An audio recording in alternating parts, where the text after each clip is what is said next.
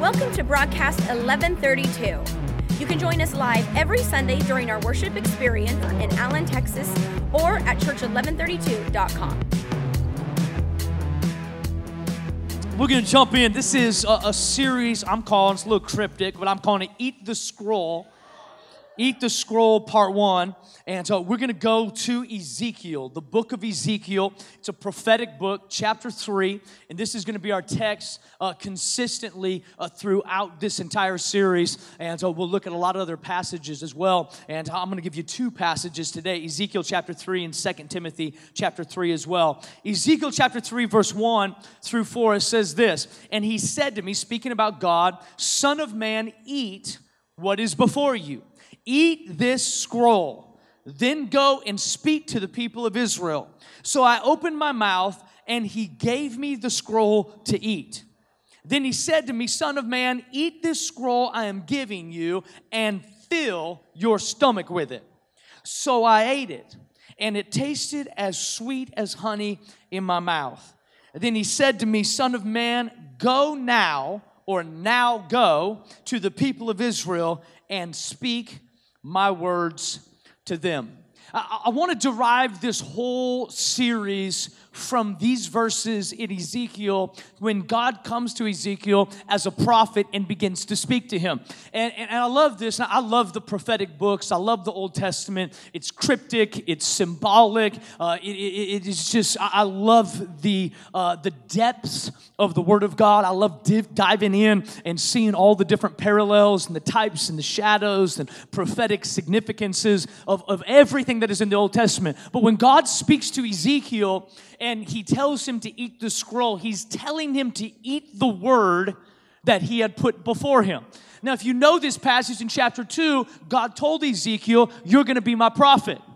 Now, if you go all the way back to verse to chapter one, is a scripture that we quote a lot, and it says that before I formed you in your mother's womb, I knew you, right? Jeremiah chapter 1 is a call to one of the other prophets. He says, before he was formed in his mother's womb, he knew him. Then in Ezekiel chapter 2, when God's talking to Ezekiel, he says, I'm going to send you as a prophetic voice.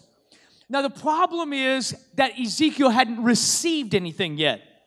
God was telling him he was going to go, but he hadn't received anything. So then, now in chapter 3, God comes to Ezekiel and he says, All right, now I'm going to give you something to eat.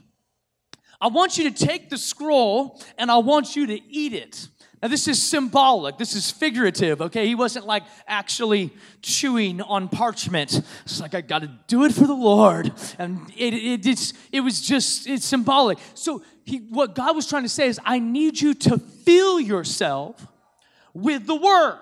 And if you fill yourself with the word, what we got to in, in verse 4, he says, Now go and speak. So when he's telling him to go speak, he's not saying go do something that I'm not prepared you to do, or don't speak something that did not originate from me.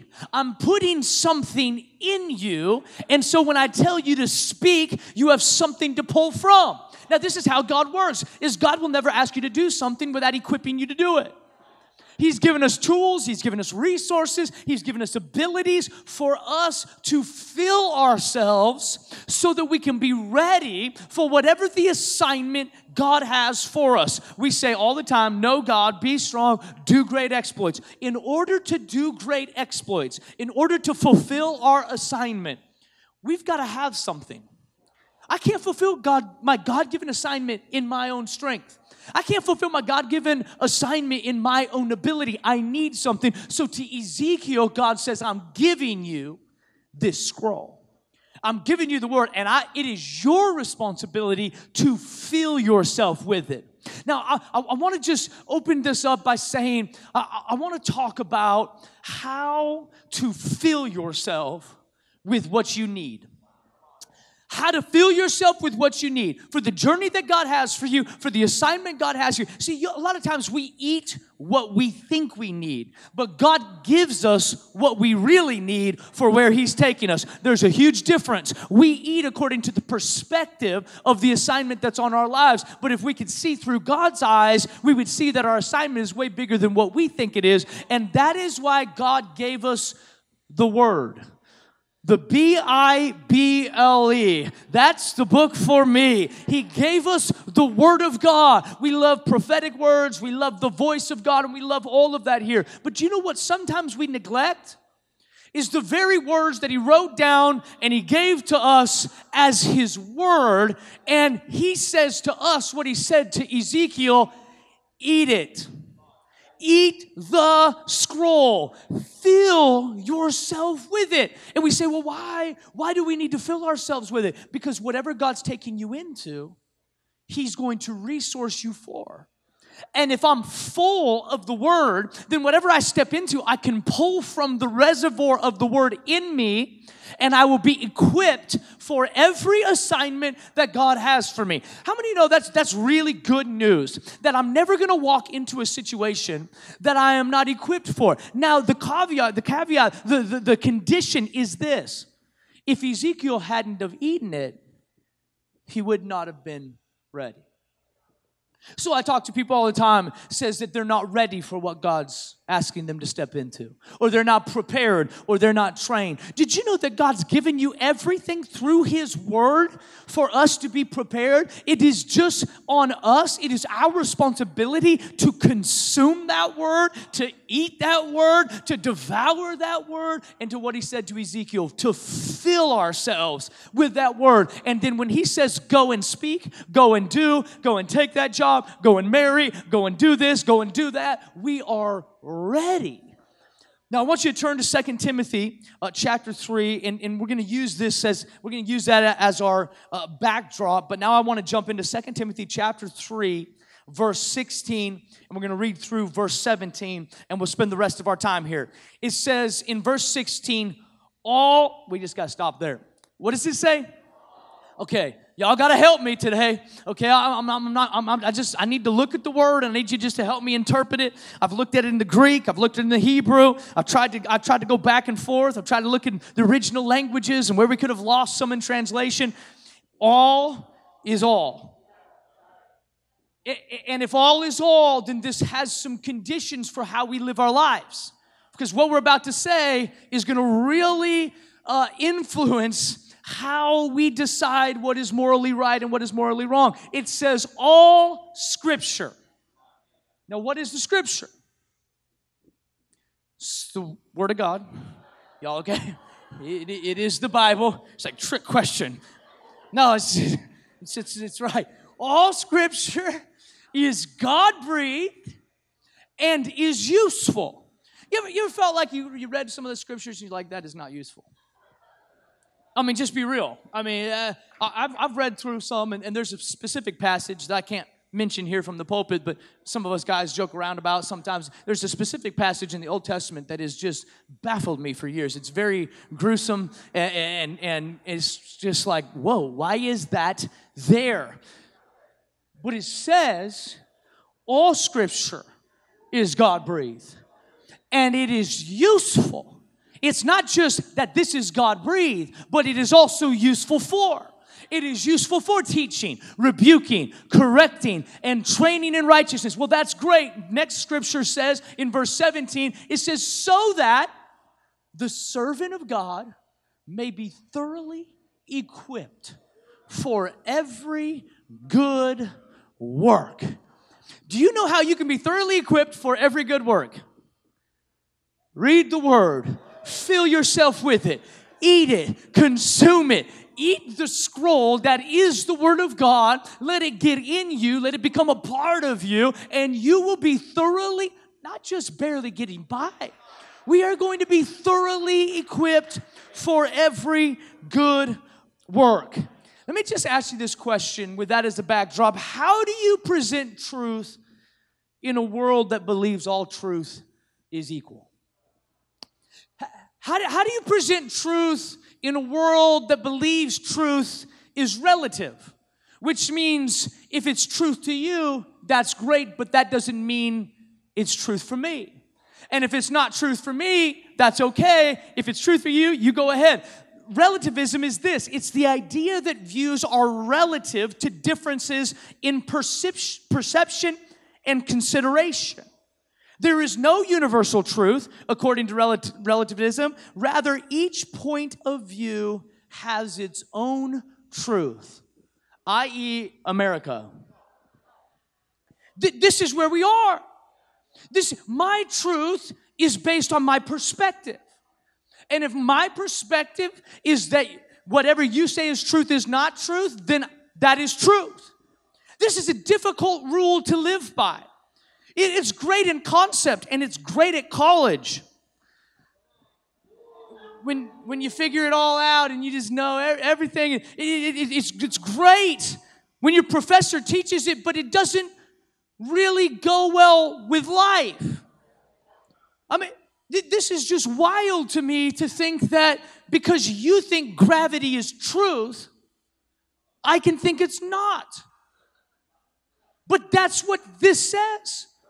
That that's my my perception is that it's not. That gravity is not, no matter my experience, no matter what, I can have my own truth. And therein has begun the crumbling of the backbone of Christian America. Because if we cannot rely on all scripture is God breathed, then what can we rely on? If we cannot set our flag and we cannot plant our feet on something that is immovable, on something that is unshakable, how do we live our life? How do you preach?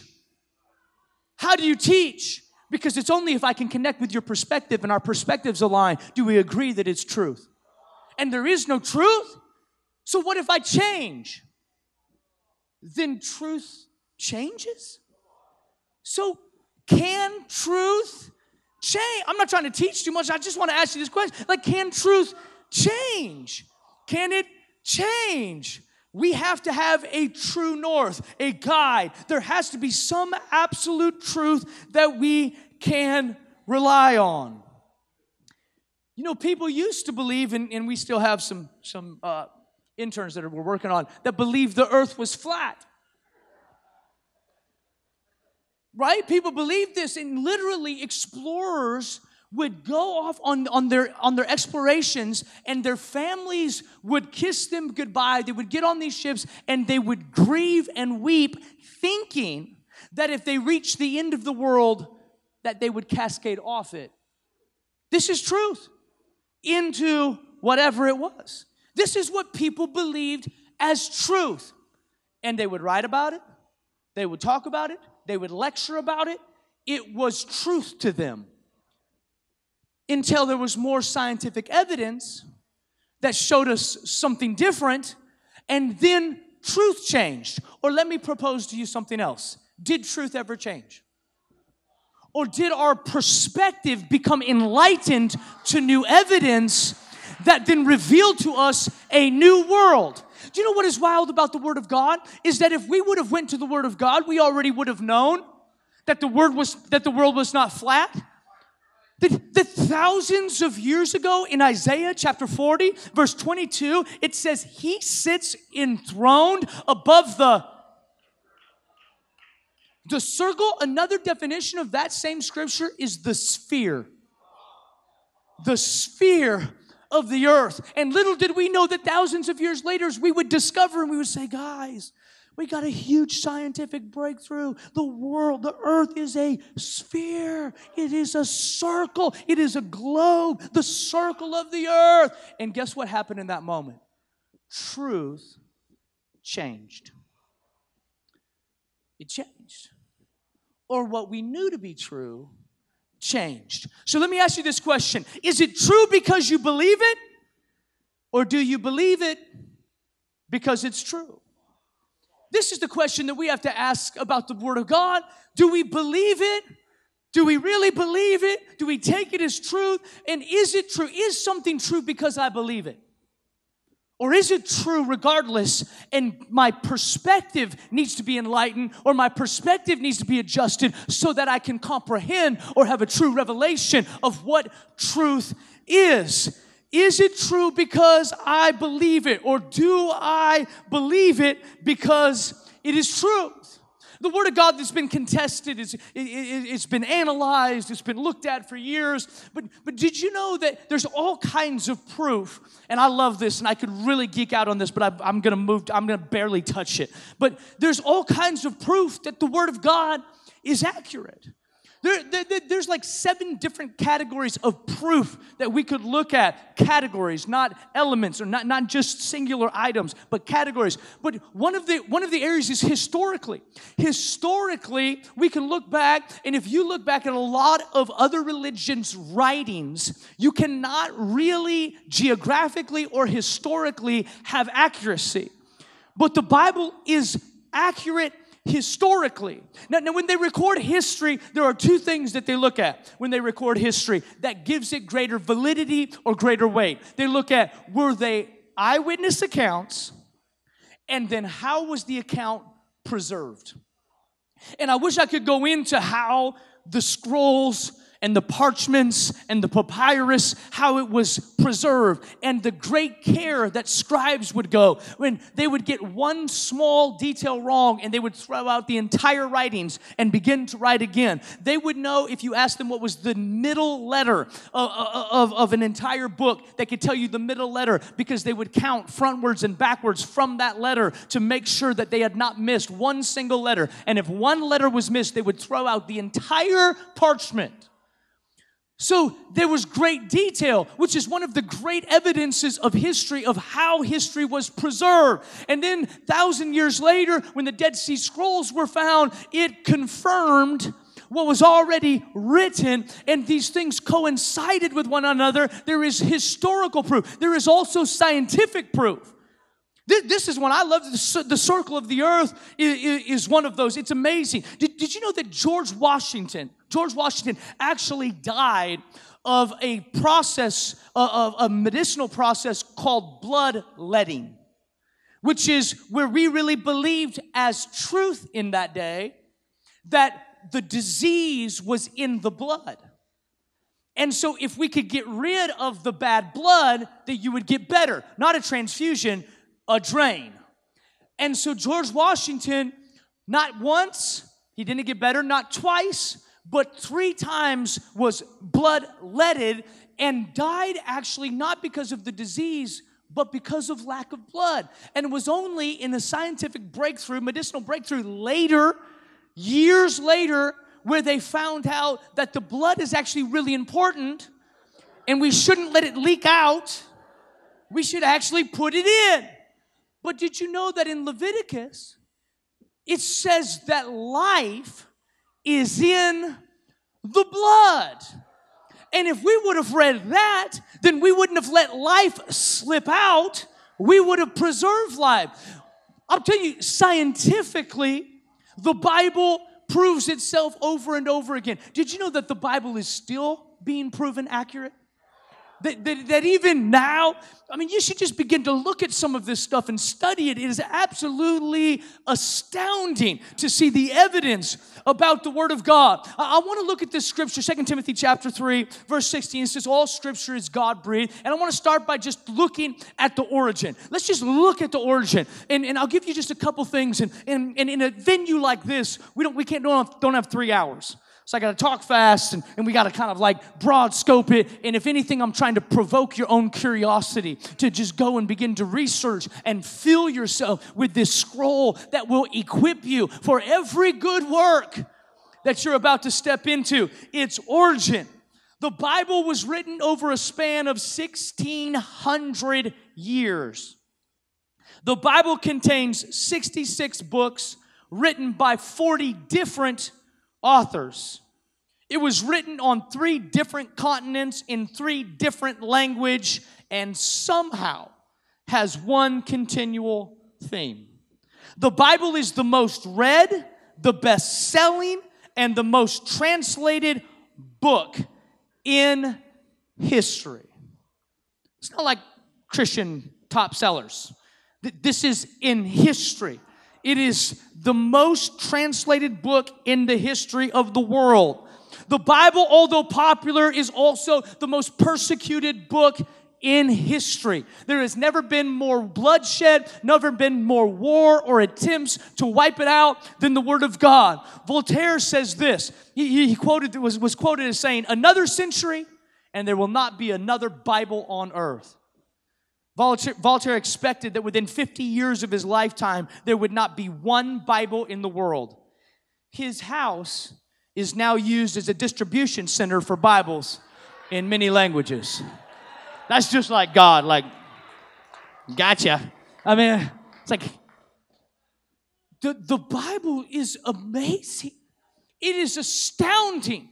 And yet, I think that sometimes we don't fill ourselves with it because we don't understand it completely, or we don't fill ourselves with it because we're not disciplined, or, or we just don't see the value of it. But if I could propose to you that all scripture is not just good writings, or good teachings, or good insights, or good wisdom, it is God breathed. You know, this is this is this is Pentecost Sunday where the Holy Spirit came. And, and, and, and, and he came uh, in the upper room on Pentecost Sunday, representing the Holy Spirit. The Bible says that it was like a sound, like a mighty rushing wind. When it talks about the Holy Spirit, it talks about wind or talks about breath. It says all scripture is God breathed. Now let me show you this in Second Peter, Peter chapter 1, verse 20. This is how the scriptures came to be. It says, above all, you must understand that no prophecy of Scripture came about by the prophets or the writer's own interpretation of things. For prophecy never had its origin in the human will, but prophets, though human, spoke from God as they were carried along by the Holy Spirit. This is how the Bible was written is that God inspired writers to be carried along by the Holy Spirit.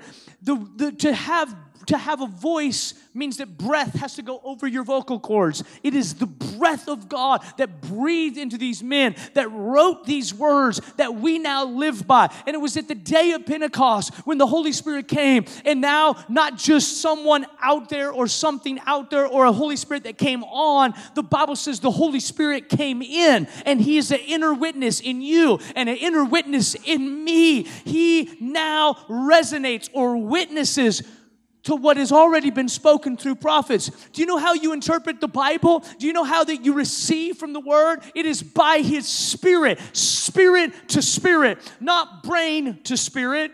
Spirit to spirit. It is His Spirit that illuminates. It is His Spirit that teaches. It is His Spirit that educates us in understanding what was written by men filled with His Spirit. Its origin, the second thing is its purpose. I want you to look at the second part of this scripture. It says, and it is useful for teaching, rebuking, correcting, and training in righteousness. The Bible has the ability to completely furnish. That's what, that's what the Greek word uh, really means in, in this when it says uh, is useful for.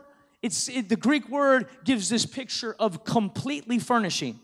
It, it is like you have a tool belt that is not empty, but is full for anything that you would need. I was cleaning out the garage the other day and, and I was out there and um, my two boys decided to come help me for a little while. I was trying to do it before they came to help so it'd actually get done, but they came to help. And they were proceeding to walk through the garage and grab items and be like, Dad, what's this for?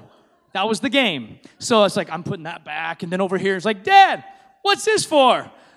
Genesis is just he, he's a wild one, and uh, he, he, he keeps us on our toes. And so he is, he, he, Jude, he has like some sense of decency. He'll be like, Dad, what's this? And then he'll put it back. This is Genesis. Dad, what's this? I mean, he, he is, he's destructive. I mean, just, that's like, oh wow, now I know I can destroy it now. That's how he lives his life. And as he's walking through every element of his the garage that he can get his hands on, I'm realizing that everything has a purpose. That has a purpose, and that has that shovel has a purpose, and that little thing that that little bolt that I saved right there that he just threw, and I got to go find in the grass, that had a purpose. Everything. What this scripture means is that God equipped your spiritual garage with everything that you would ever need. It mentions some of the things it's useful for, but that is not in totality. That is not entirety. This is just some of the things that the scripture gives us and is useful for. A.W. Tozer says this The word of God, well understood and religiously obeyed, is the shortest route to spiritual perfection. And we must not select a few favorite passages to the exclusion of others. Nothing less than a whole Bible can make a whole Christian. But if you do not believe that it's true, you can never take it as whole. You, you have to eat this completely. He didn't say eat the parts of the scroll that you enjoy, Ezekiel. Eat the parts that you want. Eat, eat all those blessing scriptures.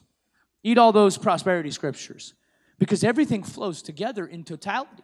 God wants to bless us, God wants to prosper you, but He also wants you to be generous. He also wants to bless you to be a blessing. it, it is the totality of Scripture that has the power that is useful for these things. And it talks about Psalm 119, 105. Let's just look at what the Scripture is useful for. It says, Your word is a lamp for my feet and a light on my path. Psalm 119, verse 9 through 11. How can a young person stay off the, on the path of purity? Ever wonder this? I'm just trying to stay pure. I don't know how. Bible just tells you. This is how. By living according to your word. I seek you with all my heart. Do not let me stray from your commands. I have, here's the key I've hidden your word in my heart that I might not sin against you. Are you struggling with sin patterns? Start memorizing the word. Well, I can't memorize all chapters. Take a line. Take a line. I don't even know if this is scripture. Jude tells me it is, but he comes home from school and he says, I have power. And I'm like, You do? He's like, That's my verse, Dad. I'm like, I'm going to relook at the curriculum and make sure what translation we're using. Because he is really loving the I have power scripture, especially when it comes to confrontation. And we're like, okay, Jude, you better, Dad, I have power. It's like, okay. Dad has power too, and you're about to see it.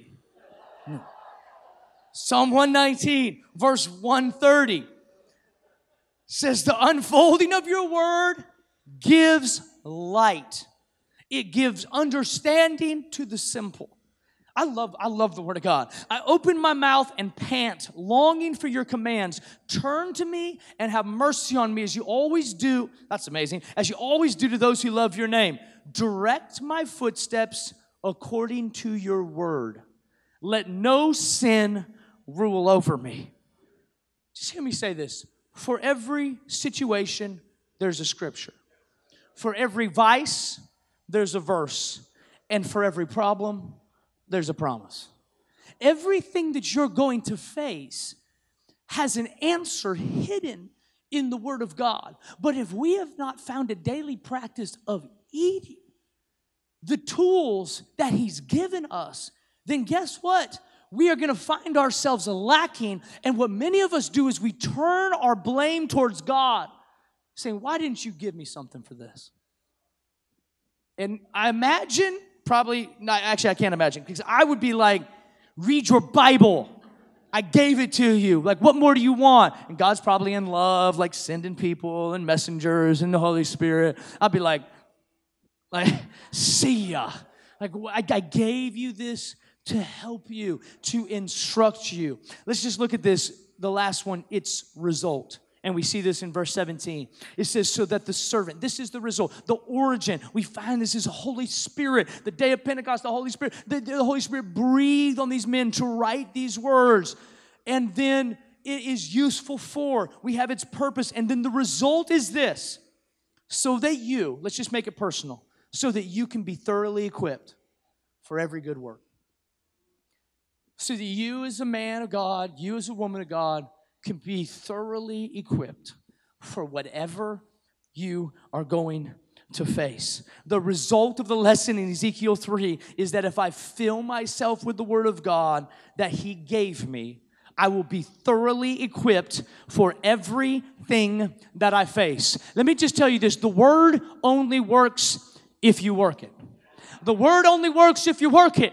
There is a promise, but the promise only works if I apply it. James says this do not just merely listen to the word and so deceive yourselves. Do what it says. I've taught the interns this, and we talk about this a lot that maturity is not just having information, maturity is applying the information that you have.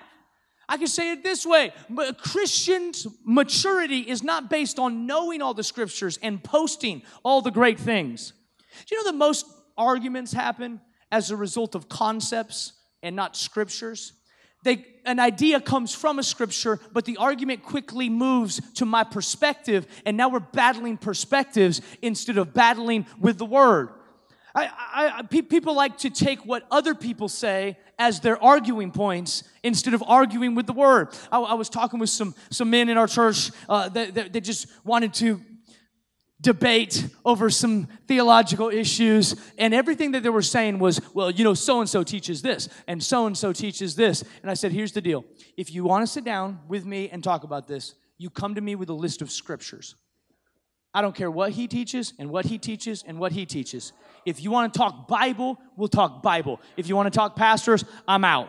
I don't want to sow any of that because I need all the help I can get. Pastor says, I give much grace because I need much grace. I don't want people sitting around talking about me. Let, us talk about the Word. Let's talk about what it says.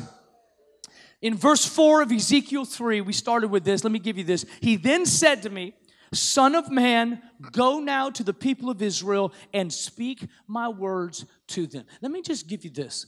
I really believe that there's an assignment that's on your life that is specific to your life that no one else can do, that no one else can uh, place, that no one else can fill. But the only way that you're going to be thoroughly equipped as a man or woman of God is if you learn how to eat the scroll of God's word, if you learn how to digest it, if you learn how to consume it, if you learn how to feed yourself with it. Some of the darkest times of my life, I have found solace, I have found comfort, I have found wisdom in the pages of this book. It is alive, it is active. We'll talk about this in the coming weeks weeks. It is the inspired Word of God. This is not a great suggestion book.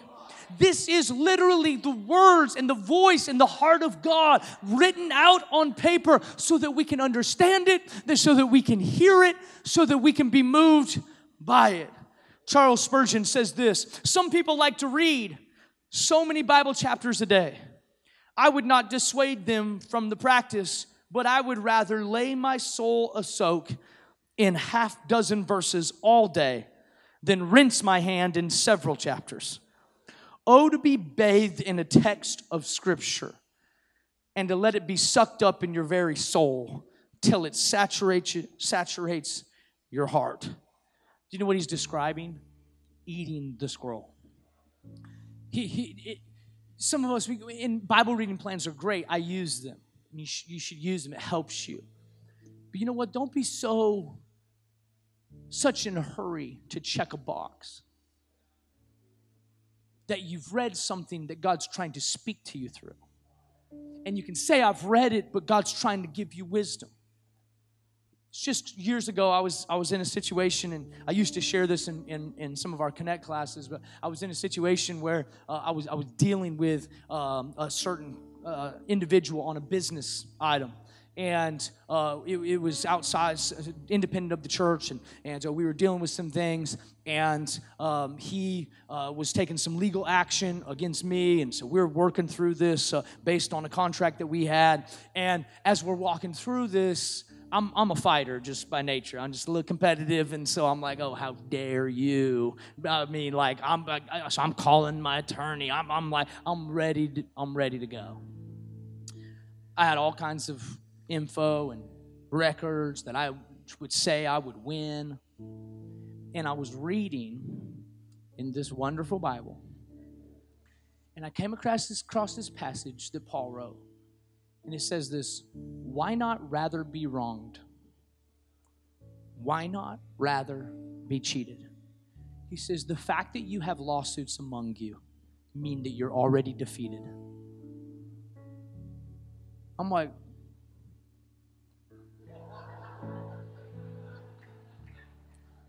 I think I'll eat something else today.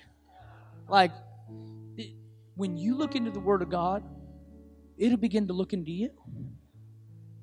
And I called up Pastor Steve and I said, Hey, I need you to sit with me in a meeting because I'm going to sit down with this guy and I'm going to tell him that I'll pay whatever he's asking me to pay. And I'm, I'm, I'm settling it. It's done. He said, Okay, I will. And I went in there. I'll, to tell you that I wanted to be there would be an absolute lie. But when I did it and I walked out of there, the weight that came off me was absolutely amazing. And I just I just wonder if we're ill-equipped because we've never really filled ourselves. We we we've leaned on it like in a pinch, but we've never lived it. And so this is what I want to challenge you as, as, as we close this. I want to challenge you to dive into your Bible. Mean, this is like just old school Sunday school. I want you to dive into your Bible this week. And, and we're just going to use the hashtag eat the scroll. And whenever you come across a scripture that speaks to you, and I want to challenge you at least read just one verse a day. If you come across a scripture that speaks to you, I just want you to post it on whatever social media that you use and just hashtag eat the scroll. And I want us just our church to just flood social media this week with revelation and word that just comes and speaks to us. God, God spoke to me in a situation. I'm like, whoa, how do you even get around that? I don't even have an option. To get to do anything else than what I did would be disobedient. God made himself so clear. I just, I had to obey. And that doesn't apply to everyone. This is what he spoke to me specifically right in my situation. But I had to obey it right then because God is trying to give me everything I need to make me thoroughly equipped for the assignment that he has for me. Thanks for listening. You can find out more about us at church1132.com.